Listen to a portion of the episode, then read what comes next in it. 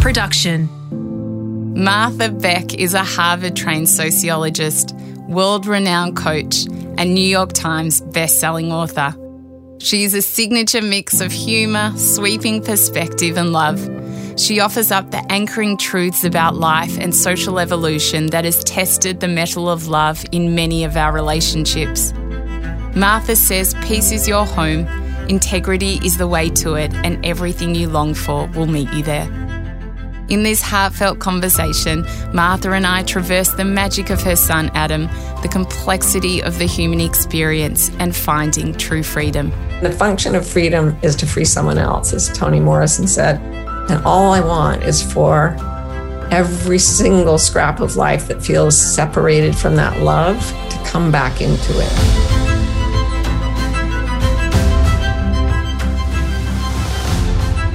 I'm Sarah Grynberg, and this is A Life of Greatness.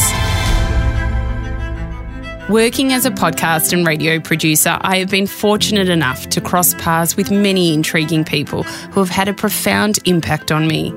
In this series, I share stories and experiences from the people who have brought inspiration to my life, and hopefully yours too. Martha Beck is a best selling author. Her books include Finding Your North Star, Leaving the Saints, and her newest book, The Way of Integrity. At its core, this is a conversation about the search we all go on, transcending space and time to find personal meaning beyond the ego, moving through the illusion of life to find inner peace and harmony. Martha's presence is irreverent and magnetic, the truth of her word bringing tears to my eyes. May this episode inspire you to realize how powerful love is and that in every moment we all have the ability to lean into it. Martha Beck, you are an extraordinary woman and you have had a very colourful life. you were born into a Mormon family. Can you tell us a bit awesome. about that? So, so Mormon. And it was, um, you know, back when I was born in the most Mormon city in the most Mormon state of the United States. I can you can guess what that state is. I'll let that be a, a mystery. And I was also born into a, family where my father was very prominent in the church, and I was a descendant of the pioneer families that had practiced polygamy and were like really, really into the culture. And uh, so that was just my whole life growing up as a kid. Everybody around me was Mormon. I didn't know anybody who wasn't Mormon. And uh, and then I, when I was 17, I went to Harvard, which was sort of like landing on Pluto. I I just I had no cultural context. It was like I'd come from a different planet.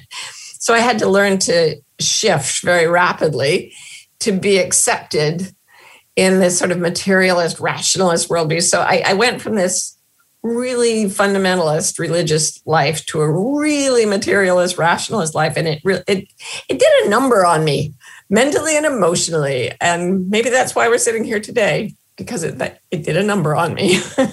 you obviously were educated well. So for people that don't know much about the Mormon way of life, what was it like being brought up in that lifestyle? It was very strange because um, you know, it was like we'd spend all summer uh, getting bushels of fruit, uh, you know, picking bushels of fruit um, from orchards and then canning them for the winter. And then it was very pioneer lifestyle, grinding our own wheat to make bread. And that was considered more righteous than just having bread from the store. And um, it was so it was in church, you know, like all the time, seven days a week practically. No, but many hours during the week was spent in church. And, and Mormonism is what they call a life world religion in that it dominates every aspect of what you do during the day. It's not just to go to church. thing. So it's a whole culture. And within that, my father was considered an intellectual. He was a professor of religion but he'd gotten a really good education. And he was sort of the church's go to apologist, scholarly apologist, which means a, a, scholar who defends the faith. So he was really smart. He spoke like 16 languages and he really valued intellect in his children. But at the same time, every time we tried to, to find out something that would contradict the doctrine, we had to stop you know it was it was very strange it was very mutually contradictory things happening all the time Yeah, but I just wanted to please everyone. I wanted to please everybody that was Mormon. I wanted to please everybody in academia. And I did a fairly good job of getting a lot of approval and a really horrible job of living a life. You know, I was a complete mess by the time I was 18. So, when did you decide to leave the Mormon faith? That did, I didn't officially leave until the year I was 29. Yes. So, what I did was I tried to play both sides. Basically, like most of us, I mean, this book is about integrity. And the reason I'm writing that is because I started out wildly out of integrity. Not that I ever tried to do anything wrong or tell any lies or anything, but I left myself my sense of truth more times than I could tell you yes. just to believe the stuff I was hearing in Sunday school. And then I went to a completely different culture and I left myself again to try to fit in there. My my only real driving thing was get approval, as much approval as you can. Yeah. Which is sort of it's what we're socialized to do, right? So I was um I was pretty good at that, and I found that it's a, a quick trip to deep, devastating depression. so, um, yeah, that led ultimately to my search for happiness, which culminated in my discovery after many years of education, many years of research, and many years of coaching that um, integrity or being one with oneself, which is all that means, it's not a virtue thing, it's just being one with yourself, is actually the key to happiness. All psychological suffering goes away when you come into complete integrity with yourself. Well, that's it. And as you mentioned, you have written this amazing book, The Way of Integrity. You said that you realized that you were living a life when you were in the Mormon religion that wasn't one of integrity. Obviously, there are a lot of people that are Mormon who feel like they are living in integrity. Right. They stay there. What was it about it where you thought, this is not for me? Well, I remember, for example, being a, a young child, and there adult Mormons who reach a certain status wear a certain kind of underwear. I don't know if you've heard about the sacred mm-hmm. underwear. Um, yeah, it's kind of like a t-shirt top with Bermuda shorts. Used to be like ankle and and wrist. Wow. Anyway, you have to wear this all the time to keep I don't know evil from getting at you. And we were told the story when I was like four or five about a guy who was in World War II and he was wearing his sacred underwear, and his ship got hit by a bomb and his arms and his legs and his head burned off but every part that was protected by the underwear was completely intact. And everybody was going, wow, that must mean the sacred underwear really works. And I just sat there going, his head burned off. like, what does this? Why should I be interested in underwear if my head still burns off? And that that kind of dogmatism. I remember somebody else saying that um, they joined the Mormon church and they knew it was true, and then they broke their arm, and then they went to a faith healing thing with their spouse. And the faith healer came and did something and it healed the arm. So they went back to their Mormon authorities and said, This this man was not Mormon and he he fixed my arm. And they said, Well, we will give you a special blessing. And they gave him a special blessing and his arm broke again. Oh my God. and it was like, if it's Mormon and it breaks your arm, it's good. If it's not Mormon and it heals your arm, it's bad. I don't understand. Yes. Seems to me that if it heals your arm, it's good. If it breaks your arm, it's bad. Mormonism notwithstanding. So that's just the way I thought all yes. the way through my childhood. But it was like a deep secret that I was even thinking this way. Because the indoctrination is, at least it was in my case, very, very thorough. At that time, I think it's less so now. But wow, at that time, it was intense. When do you think you learnt to question things? Because it obviously is what you were doing from a very young age. And like you said, a lot of people just take what they're told and they just run with it. But you had this innate knowing that maybe what you were being told was not true. Well, I did.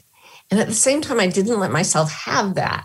So, one of the things I ask people I mean, if you've ever been in a really crap relationship or a really bad job, I mean, I Sorry, this is a personal question. Have you ever had a really crap relationship? uh, I don't think I've had such a crap relationship. I've had plenty of crap jobs. Okay.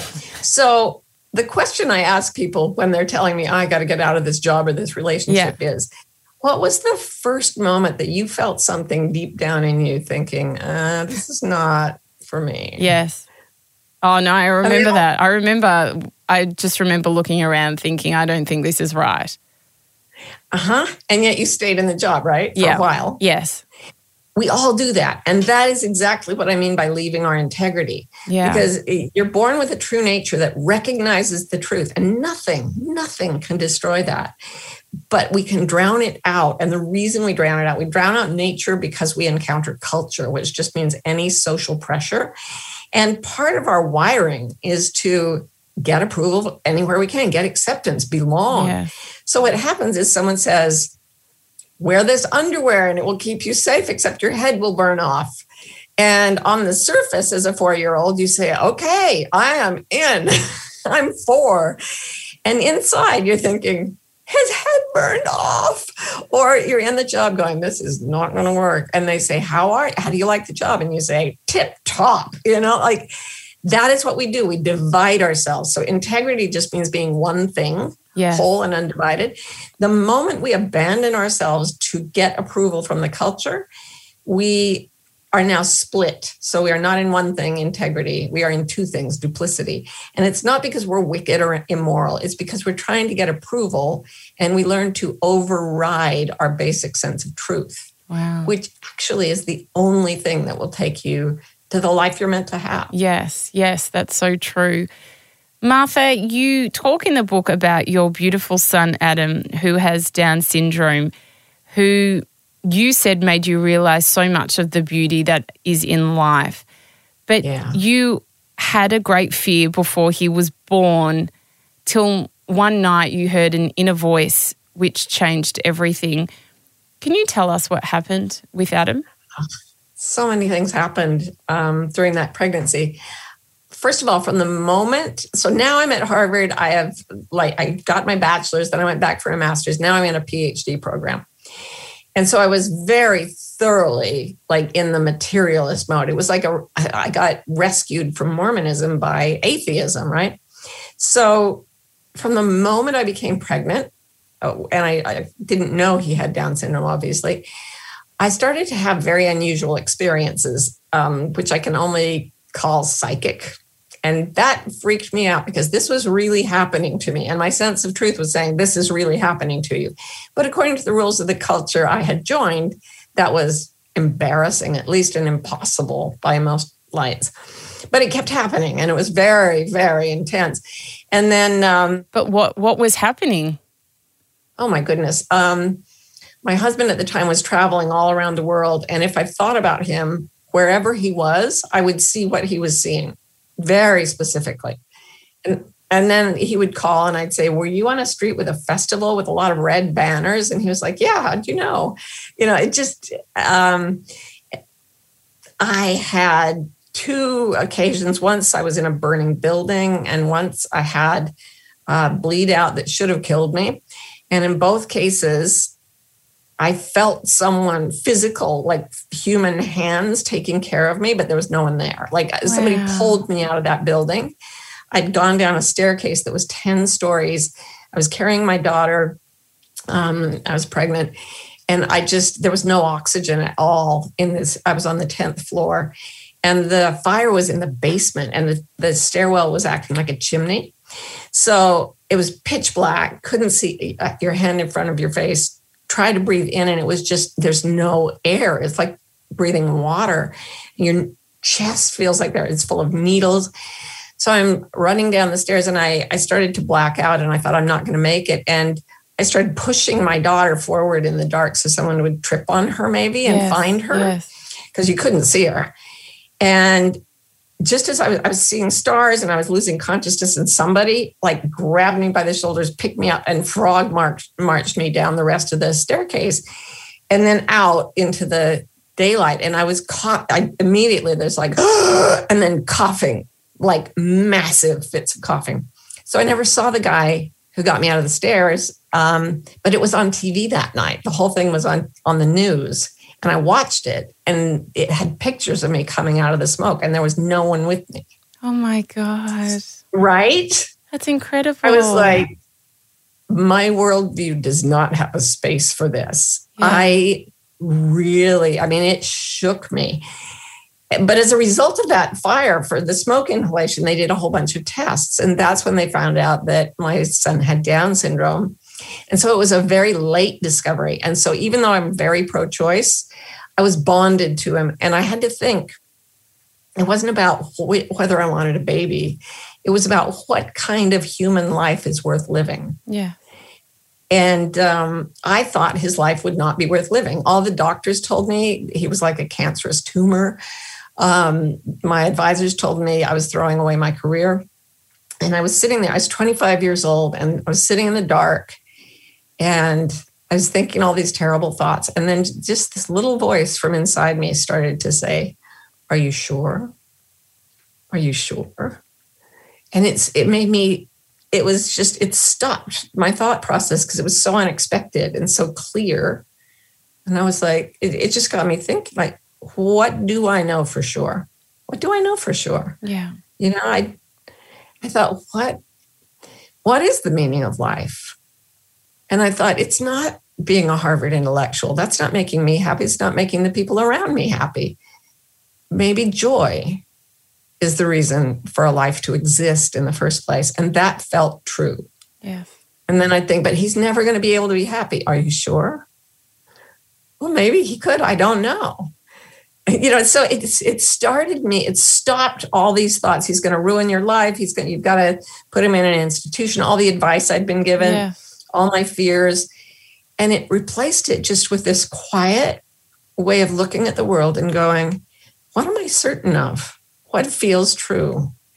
And because of that i chose not to terminate the pregnancy. And um and he's always had a lot of magic around him. Yeah.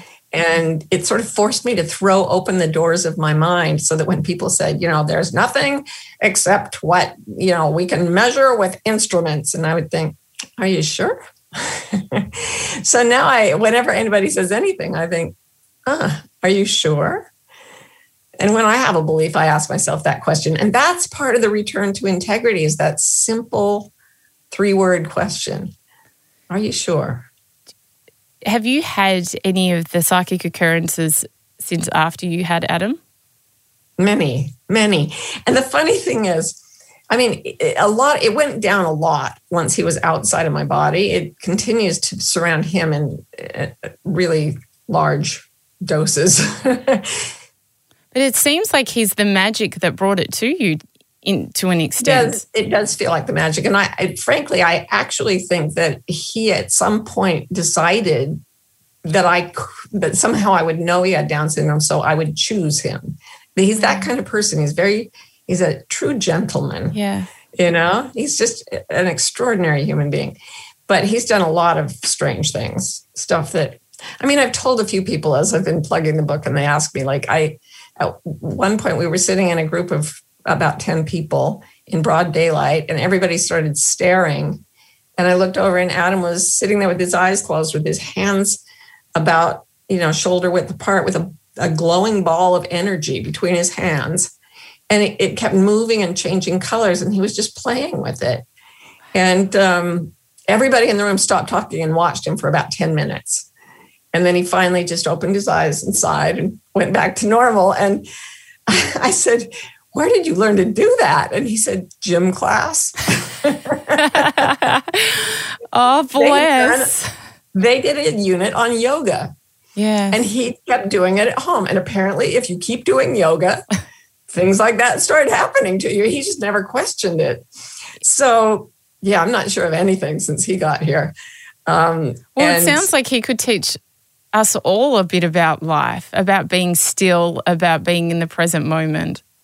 Uh, I wish everybody could have a being like that in their home. It's a frequency that just, somebody asked me, um, I did a, an introductory book launch with Elizabeth Gilbert, Eat, Pray, Love. Yes. And um, somebody asked me, everything's great when you're on a book tour and life is good and you can say everything's great, but what about just normal life? And Liz said, now I've been to her house. It's kind of always this way. and it's because Adam sets this frequency of integrity. He is so completely true to himself. Yes. Never abandons himself. And he's very gentlemanly when he declines to do something he doesn't want to do. But by God, he will not do it. Yeah so it is it's it's a really he's a wonderful teacher and one of the things i mention in the book is that when the student is ready the teacher appears and oh that's so true yeah he was he's one of my lifetime all best teachers he sounds like an amazing teacher in your book you say peace is your home integrity is the way to it and everything you long for will meet you there. How important is it to live a life of integrity? Well, if you want to be happy, it literally is the only path because when we're split from ourselves, from our truth, everything feels wrong. We can't find our purpose. We can't find, we start behaving in ways that are meant to please others, but they abandon ourselves. And that is a kind of soul murder and it yeah. starts to show up in it first it shows up as a sense of meaninglessness then it shows up as um, bad moods depression anxiety then it goes to physical ill health and then careers and suffer in relationships. And people often develop addictive or compulsive behaviors to medicate the pain of just not quite being in the life they were meant to have. We feel it, but we don't know what it is. Because the culture tells us it's great. So, you know, having having that split go on in your life and then um, coming back into peace requires sort of reunification. And one thing I've, I've gone all over the world, I was trained as a sociologist. So I look for unusual cases to test. I, I think if I call myself a life coach, it has to, what I do has to work with everyone. Yes. It can't just be middle class Americans. It has to be people in, in, in the slums of the Philippines. I've never been there, but I've been to other slums in Africa and Cambodia. Yes. Um, talked to homeless people, talked to billionaires, and I found that one statement reliably feels deeply true to every single person, even the murderers that I interviewed. And that statement is, "I am meant to live in peace." Yeah.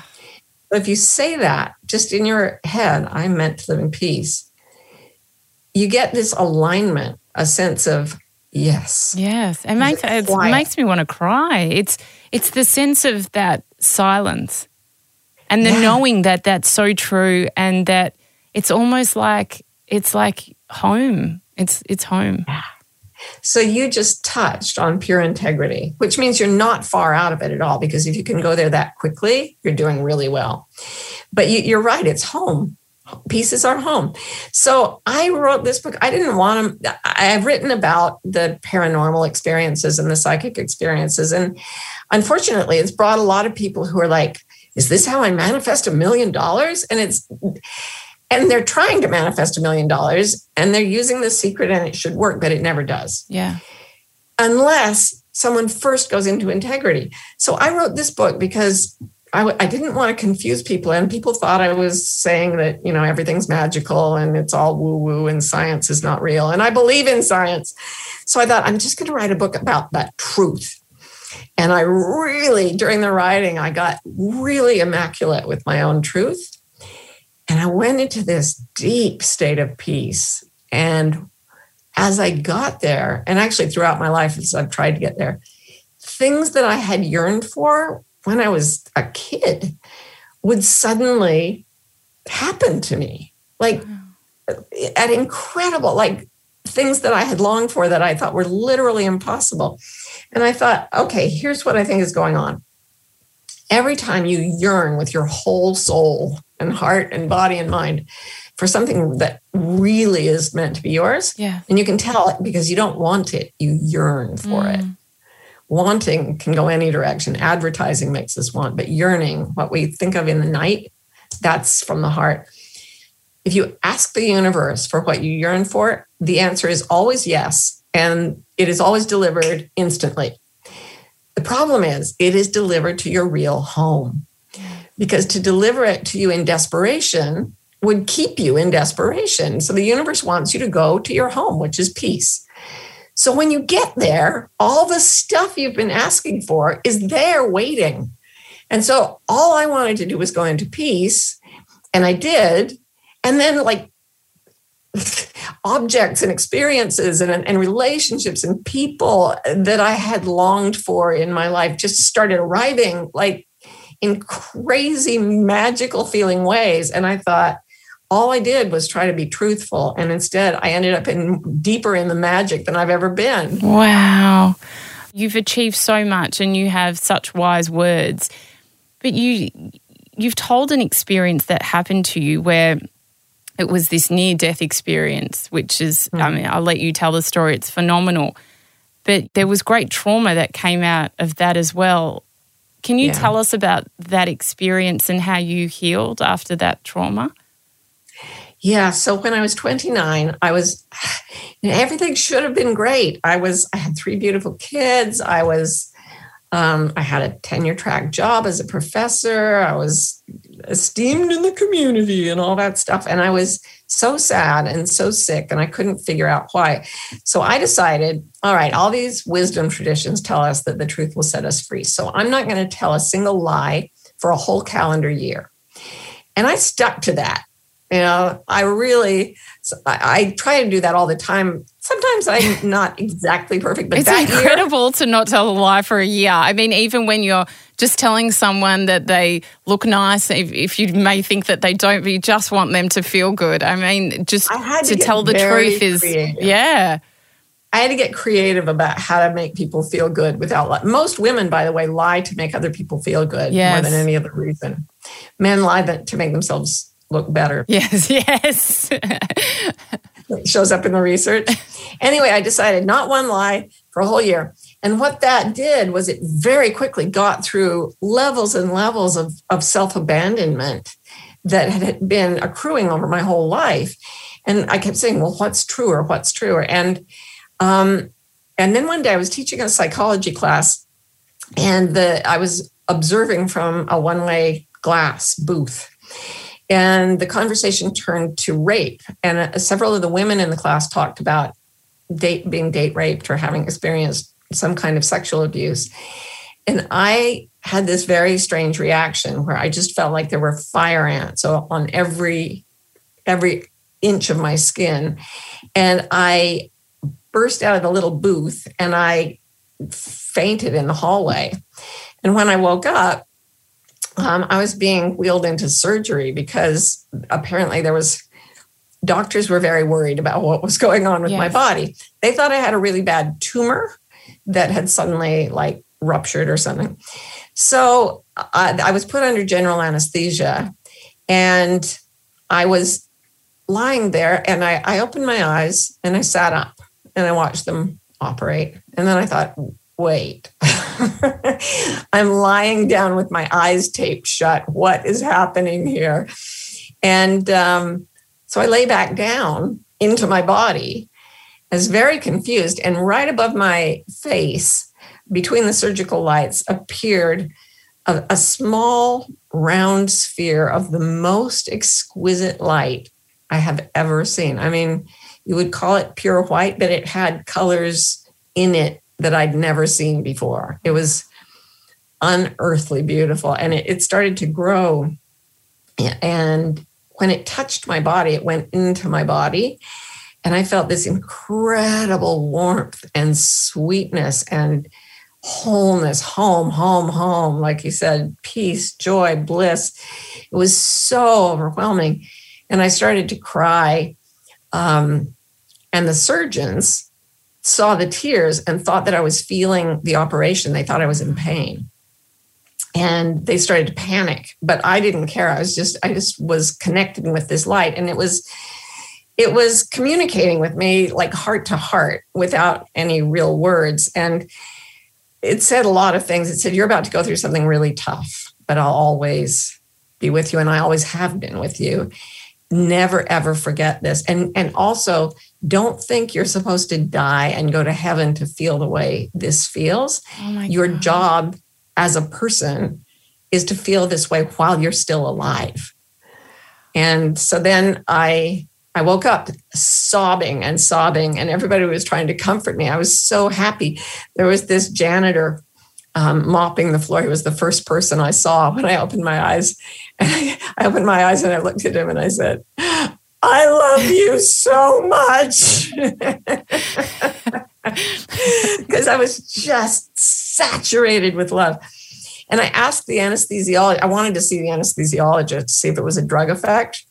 And he told me that when they were panicking, he went to increase the anesthesia and he said a voice told him, Don't touch the, medic- the medication. She's crying because she's happy.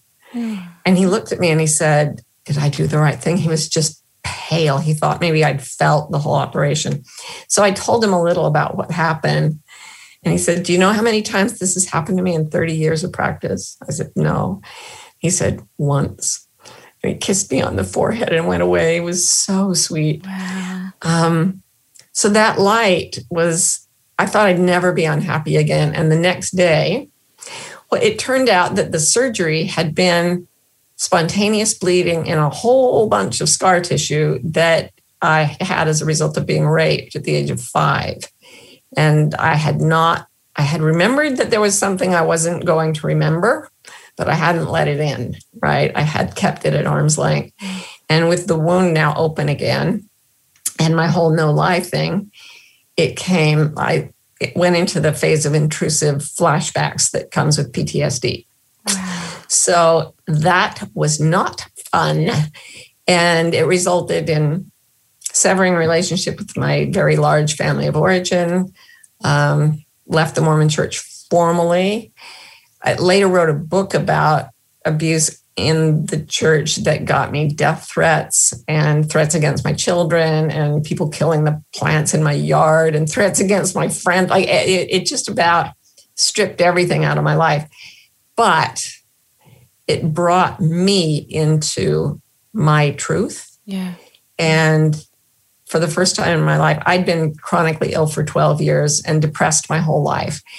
And I came out of depression, and all my untreatable, incurable illnesses went away. And that was really the beginning of my life. Do you think, Martha, that ball of light, of energy, told you the meaning of life? to feel like this always.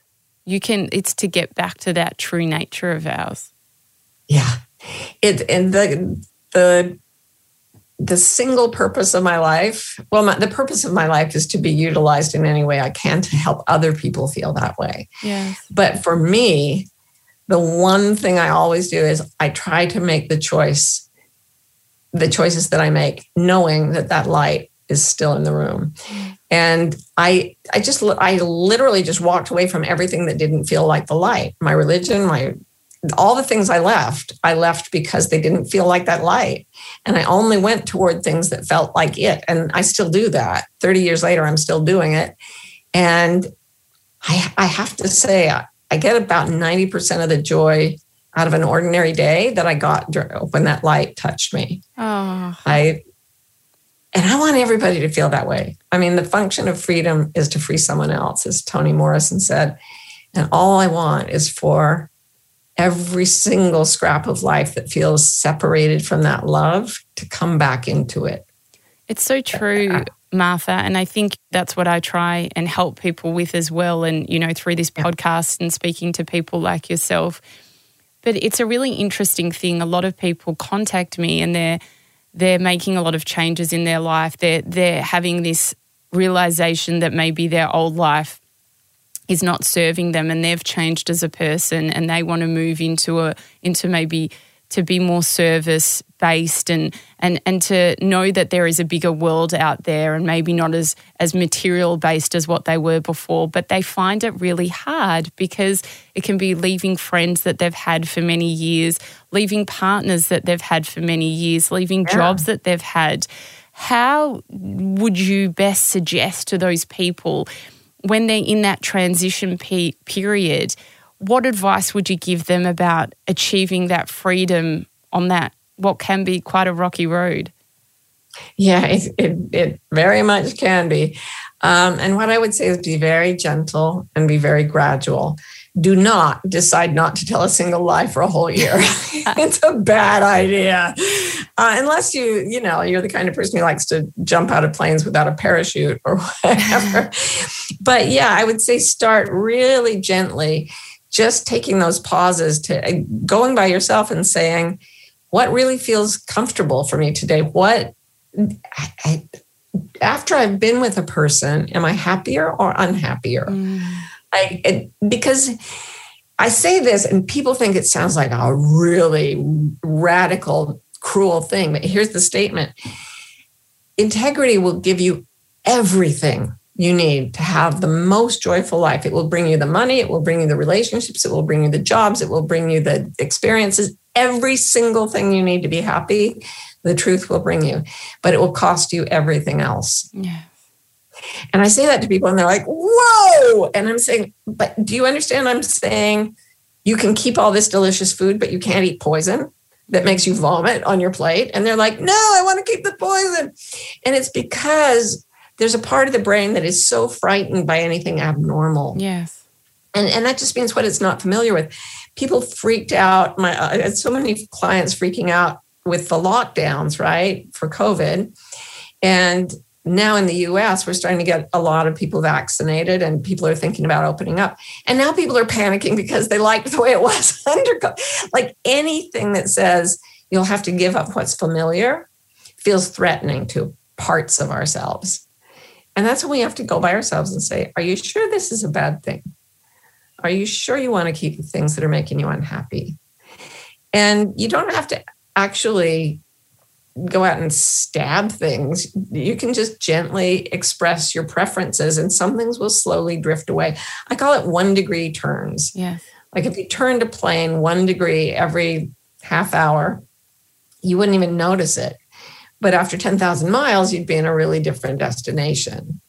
So you turn gently, you turn slowly, but you just persist and persist and persist.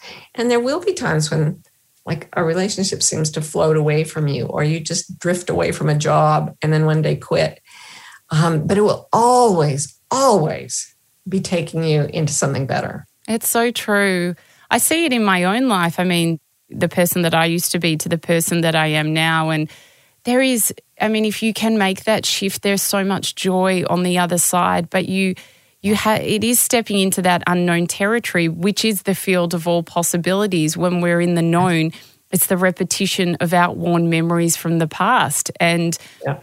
people say that their life's boring, yet they keep rehashing the known because they're too scared to right. move into the unknown. There is so much freedom on the other side. There really is. I, I based this whole book around Dante's Divine Comedy, and I read that whole book as a psychological map from misery to happiness. Yes. And he goes through, he has to look at all his inner demons. That's the inferno. And then he has to walk his talk in purgatory. He has to learn how to live the truth that he's discovered. And that's where he has to give up. He comes to a place where there's a gate, and an angel guards the gate and says, um, to go through this gate, you have to promise not to look back. And a lot of people won't go past that gate. And so they end up circling the mountain of purgatory. Like a lot of people who go to therapy and they get big, you know, they get clarity. But when it comes to actually shifting behavior, it's just too hard. Yeah. So they go back to therapy and they go to seminars and they, but they never take action in their real lives that might cause them to lose anything. So I call it mourning the known misery.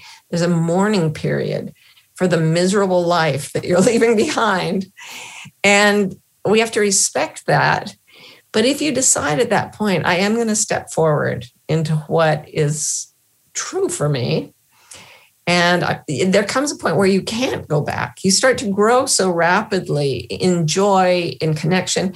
The beauty of the world becomes so obvious that yes. to go back would be like trying to fit into your baby clothes, you know? It just, it wouldn't even work. And then he gets to a place where he's really, really walking his talk and he has one thing left to do. And it's so beautiful. He goes into this beautiful garden and he has to be dunked twice in a river. And one side of the river makes him forget everything he's ever done wrong. And the other side of the river makes him remember everything he's ever done right. And this frees him from shame, which is the deepest lie. The deepest lie is we're not good enough. I'm not good enough. And it frees him from that. And then he says, Stop reading right now because you will not believe anything that happens from here on out. But it happened. And I think he had a genuine awakening experience, like as people have been having all over the world in different places. And he entered this world where he talks about, like, he says, speaking of manifesting things, he says, if you want this kind of beauty, imagine the most amazing thing that could happen to you. And then imagine something even more beautiful. And then imagine something even more beautiful. He says it three times Imagini, imagini, imagini. And then he says, now hold that beauty steadfast like a rock, and it comes to you. That is how paradise works.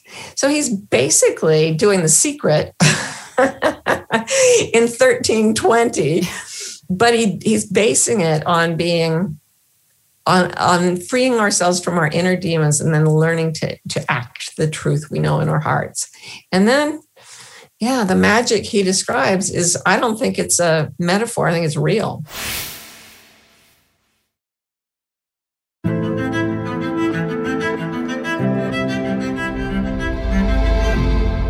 You touched on shame before. Why is that such a such a dark place to be?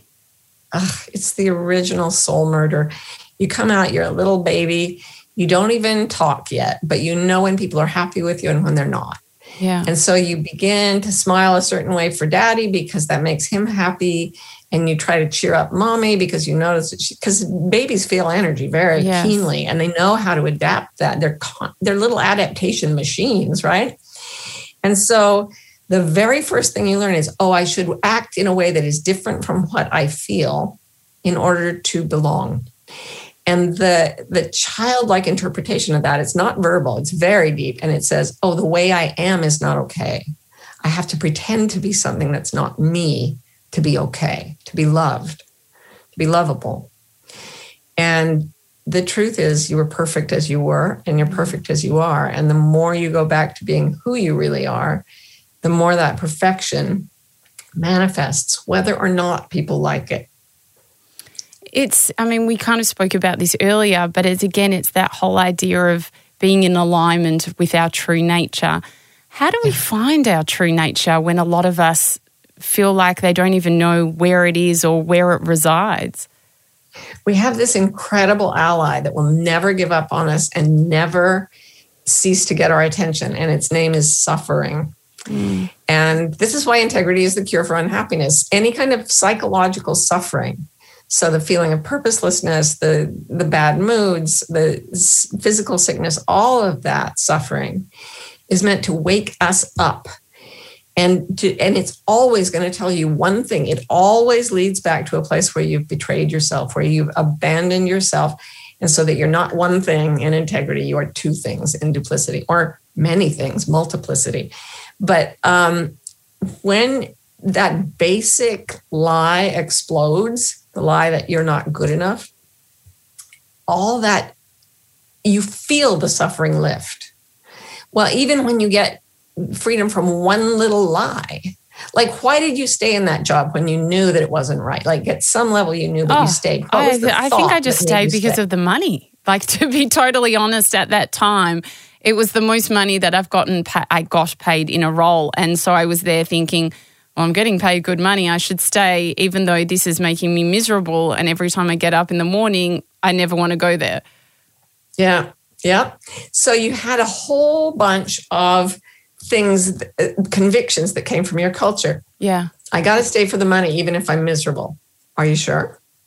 This is the best position I could get. This is the most money I could make. Are you sure? Um, this is the best life I could have by selling my soul and my time to this job for the money. This is going to be the best way to happiness. Are you sure? So you had suffering right on board saying, don't go to that office, don't go there.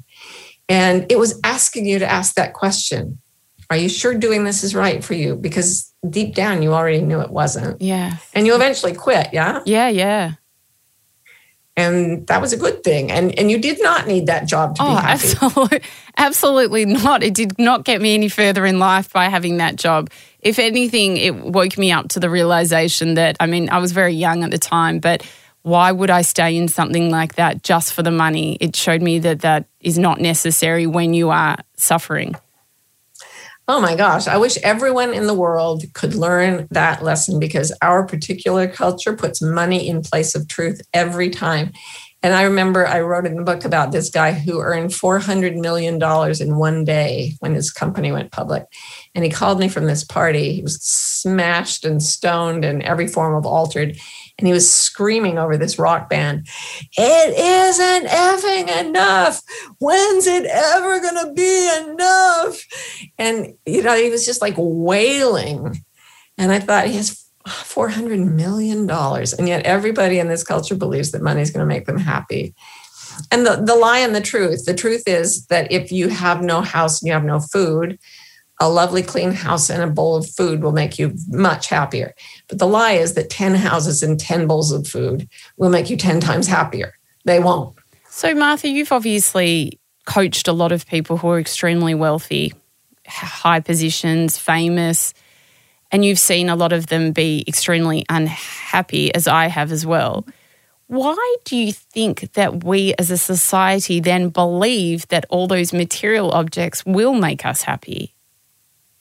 I think it's because uh, status, wealth, and power that are wielded by the few really can make us think, you know, there really are a lot of people who have no houses and no bowls of food, right? Yeah. And so when people have these are like money is the way to that basic okayness. But there's also in each of us this quest for power, wealth, and status. And it manifests most strongly in people who are psychopaths. They say that at one in every 25 people is born a psychopath. And psychopaths will gladly kill and destroy to get money, wealth, and power. And then they create these pyramids where they're at the top and they oppress people underneath them. And this social structure recurs over and over and over, all through history, all over the world. And everybody's trying to climb up the pyramid to get that, that golden thing at the top, you know, to be the president of the United States with a golden toilet and naming no names. And yet, and we're all striving for that. And the people who get there are the ones who look around and go, oh, this isn't it. Oops. Mm. And then they have to go looking somewhere else. But the rest of the population thinks, oh, if I just get there, yes. I just, I just, I had a client who you know, was number one on the bestseller list, but they're like, it was only one year. If I get another year, I'll be happy. No, we just keep, when we don't know what to do, we do what we know. And this culture tells us money is everything. Martha, you say every single choice is a chance to turn towards the life you really want. It's not that the road is easy, it's that it feels it draws us forward. Actually, the the path of integrity is the path of fascination, which has been called attention without effort. And sometimes we will work, work, work. Like when I first got into my doctoral program and started studying social science, I was staying up nights reading extra material because I could not get enough. Mm. And then when I went to try to be a professor, I could not stand it. So I had to, so the drive to go forward toward what we love, if we make a choice that takes us in the direction of our fascination and our joy every couple of minutes, every hour or two, life becomes completely different than if we just go on autopilot. Yes.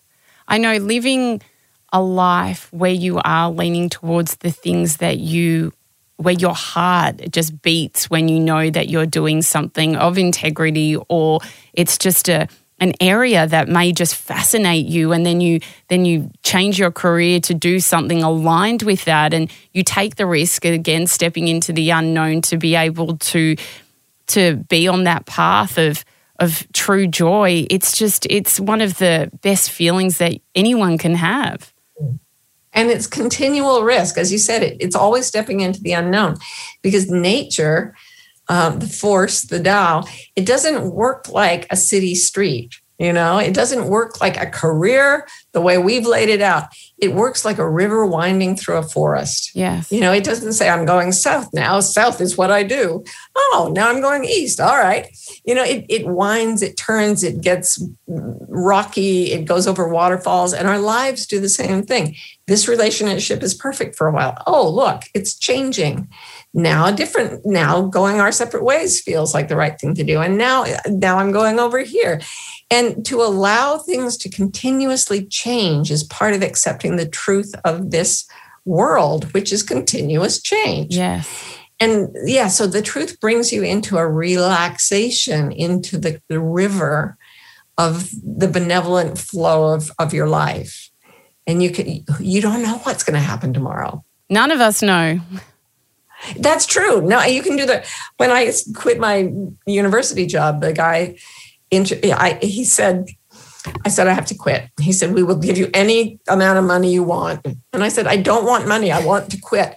I get sick when I come to campus. I get depressed. If I were to keep working, I would need antidepressants. And he said, Well, I'm on antidepressants. Oh, my. And then he said, All right, you'll just quit. You'll be nothing but a lowly faculty wife and I'll get tenure. And he was fired two years later. And I made more money as a writer than I had ever made it being a professor. And, you know, we have these ideas about the way ways things will go. And are you sure? Are you sure? Yeah. So everything is the unknown. But if you're riding the river of your truth, it's always going somewhere good. And if you get out of that truth, it's not so good. It's it's this internal compass, isn't it? And sometimes we do question it where we're like, uh oh, I hope I made the right decision by leaving this right? or moving away from that. And then you kind of oh, get yeah. pulled back in. Oh, did I make the right choice? Did I make the right choice? But you know in your heart of hearts that even if you can't see the fruits of your labor straight away, that they will be there eventually. You will you're on a path because you can tell that that's where your soul or your heart yearns to be.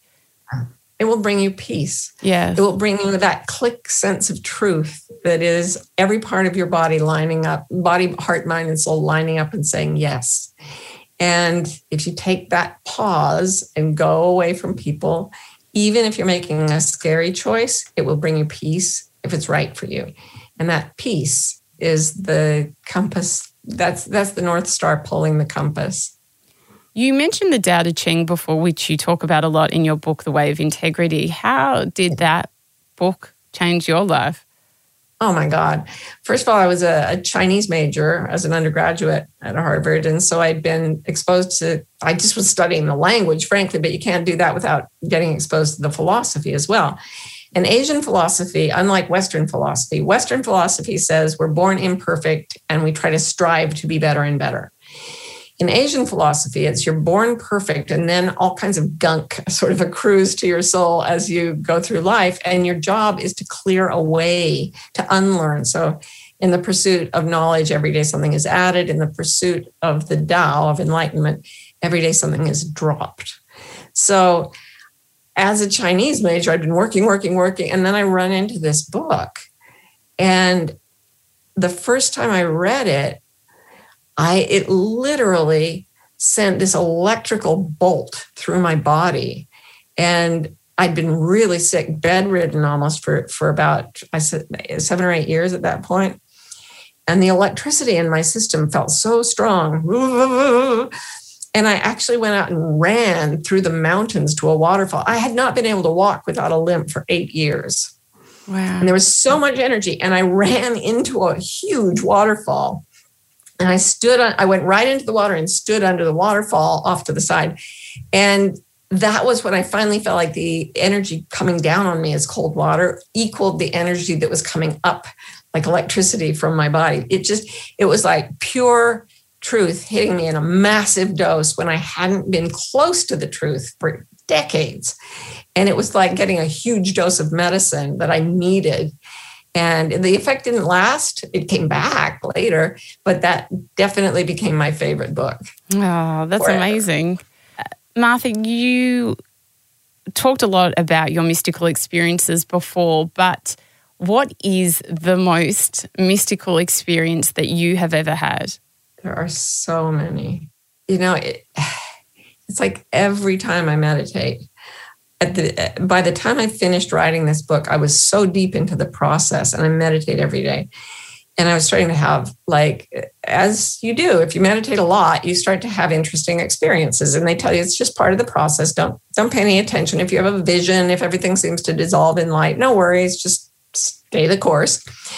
Um, but I was meditating at the end of writing this, and at the very end of the Divine Comedy, when Dante finally reaches the source of the universe, which is this unfolding light of incredible beauty, um, he steps toward it and he switches from past tense to present tense. And he says, I now become the love that moves the sun and the other stars. Not I became. The rest of the poem's in past tense. So this came into my head while I was meditating, and I saw this man in profile, kind of in my mind's eye.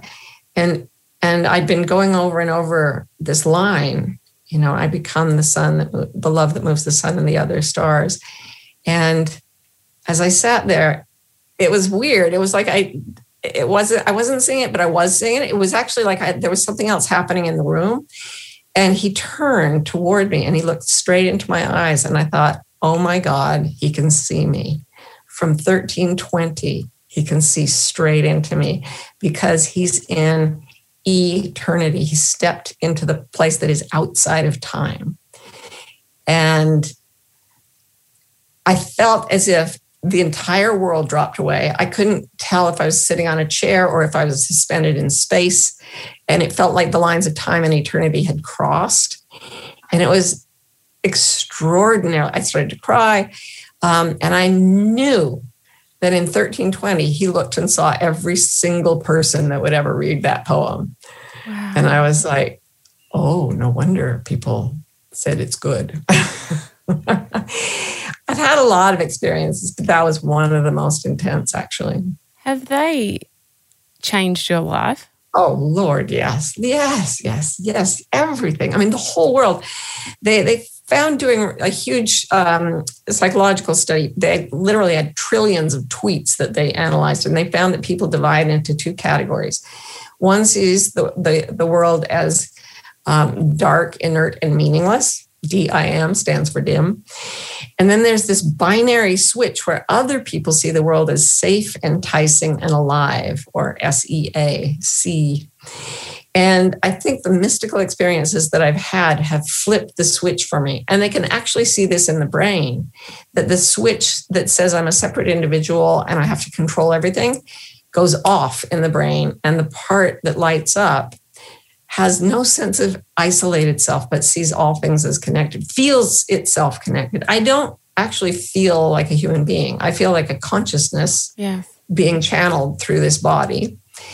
And the part that it says you're in control is gone too. So I feel like the consciousness is the consciousness of love is welcome to use this body for whatever it wants. Nisargadatta Maharaj said, said it best. He said, When I look inside myself and see that I am nothing, that is wisdom. When I look around myself and see that I am everything, that is love. Between these two, my life turns. Ugh. Martha, you're making me want to cry. this is it's so because it's so true. It's it's so true. And I mean if we can if we can all just remember that and get back into that space and know in times where we're fighting for this and this person's got that and why don't we have this and I haven't achieved anything with my life if we just remember that and and are used as a vessel of light and good and know that there is no separateness we're all just one I mean our lives our our world would just be such a such a even more glorious than what it is now yeah. I, Adam once, his, his best friend, lost his father and then his mother to cancer. And um, after his mother's funeral, Adam said to me, he was about 19, he said, I didn't cry, mom. And I said, it's okay because even strong men cry at sad times. And this is really sad. He said, and he, he barely talks, but he said, it's not so hard after the light comes and opens your heart. And I said, Wait, a light came and opened your heart? And he said, Yeah. Mm-hmm. And I said, Well, when did that happen? And he said, May 10th, I was like, This year? He said, No, I was 13. So I was like, When were you going to tell me about this? He said he was in his bedroom and he was sad, and a light appeared and it touched his heart and it brought this joy, and he knew he'd be okay. He said, After that, nothing's as hard. Mm. And I said, Well, I've, I saw it too. And he was like, Really? He was so impressed with me. Like, um, and he, I said, You know, and, and it told me that even though we can't see it, it's always with us. And he, he looked disappointed. He said, Mom, it's always, I can see it. I said, you can, you can see it all the time. And he said, yes. I said, well, where is it? Is it like in the ceiling? Is it in your heart? Is it in your head? And he just shook his head and he said, Mom, it's everywhere. Oh. But isn't that isn't that so true for anyone who's listening yeah. to this now to realize that it's not special people who who access the light. Every single person in this existence has the ability to access the light, and the light is there for all of us. It's it's infinite. There's enough to go around. We all have it. We just need to we just need to be in true integrity and stillness, I think, to be able to to feel it. And then it's just like taking off a pair of dark glasses and seeing what you already somehow knew was there all along. Yeah. Like when you when you do see it, it's not a shock of like, what is that? It's like, oh thank God, this is real. Oh, finally.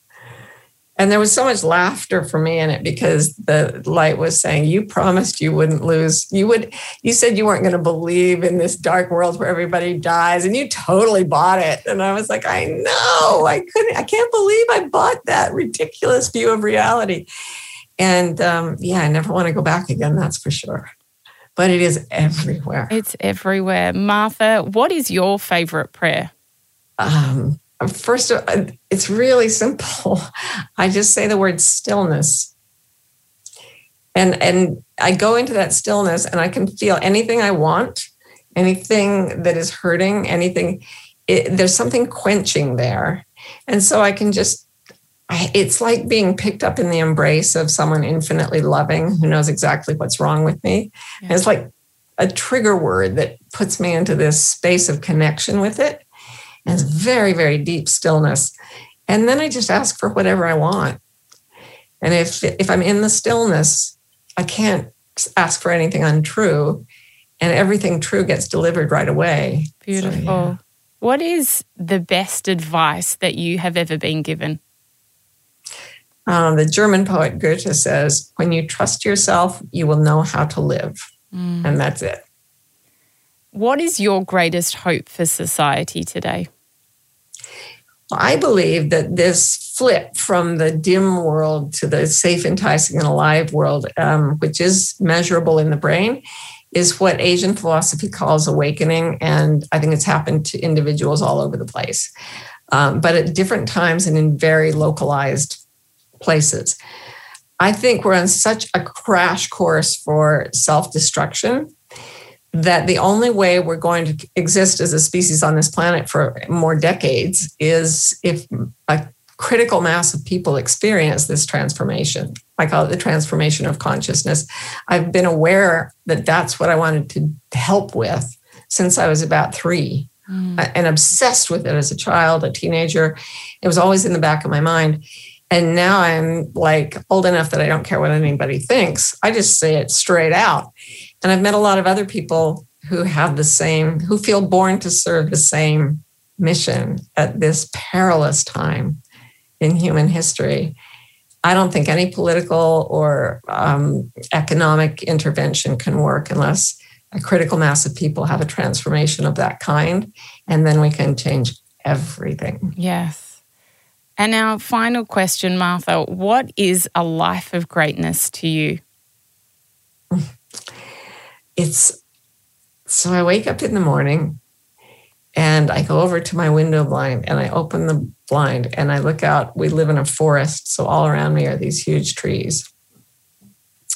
And I don't feel any sense of separation from the trees. So there's this instant of being the trees and of self dissolving, but still existing as the ability to enjoy being connected to the trees. And then I go and I have a bagel for breakfast. And it's like, oh, I feel completely amazed by this bagel. I mean, amazed. And the coffee, and then my family's there. And it's just, I live like a damn golden retriever. And that to me, I don't, I don't, you know, like I wrote this book, I honestly didn't think once about will people buy it. I just loved writing it. And that to me is the life of greatness when you live like a golden retriever. Martha Beck, you are a glorious human being. Thank you so much you, for all, all the work that you have done over so many years. You are just a, a true soul giving us all your beautiful information. Thank you so much for the chat today. Well, I think you are looking in the mirror, and I thank you for your wonderful presence in the world. You're amazing. For more inspiration and wisdom, I would love you to join me and my community on Instagram at a Life of Greatness podcast. To purchase my ebook, Finding Greatness, and watch videos on this and other episodes, head to sarahgrynberg.com. Love what you heard? Then we'd love you to hit subscribe on Apple Podcasts or your favourite podcast app and leave a five star review. It will help us share this wisdom with others. A Life of Greatness's executive producer is me, Sarah Grynberg. Audio producers Matt Nikolic and Darcy Thompson. Special thanks to Grant Tothill for bringing this dream to life.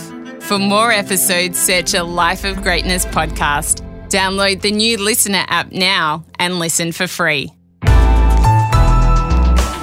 LiSTNR.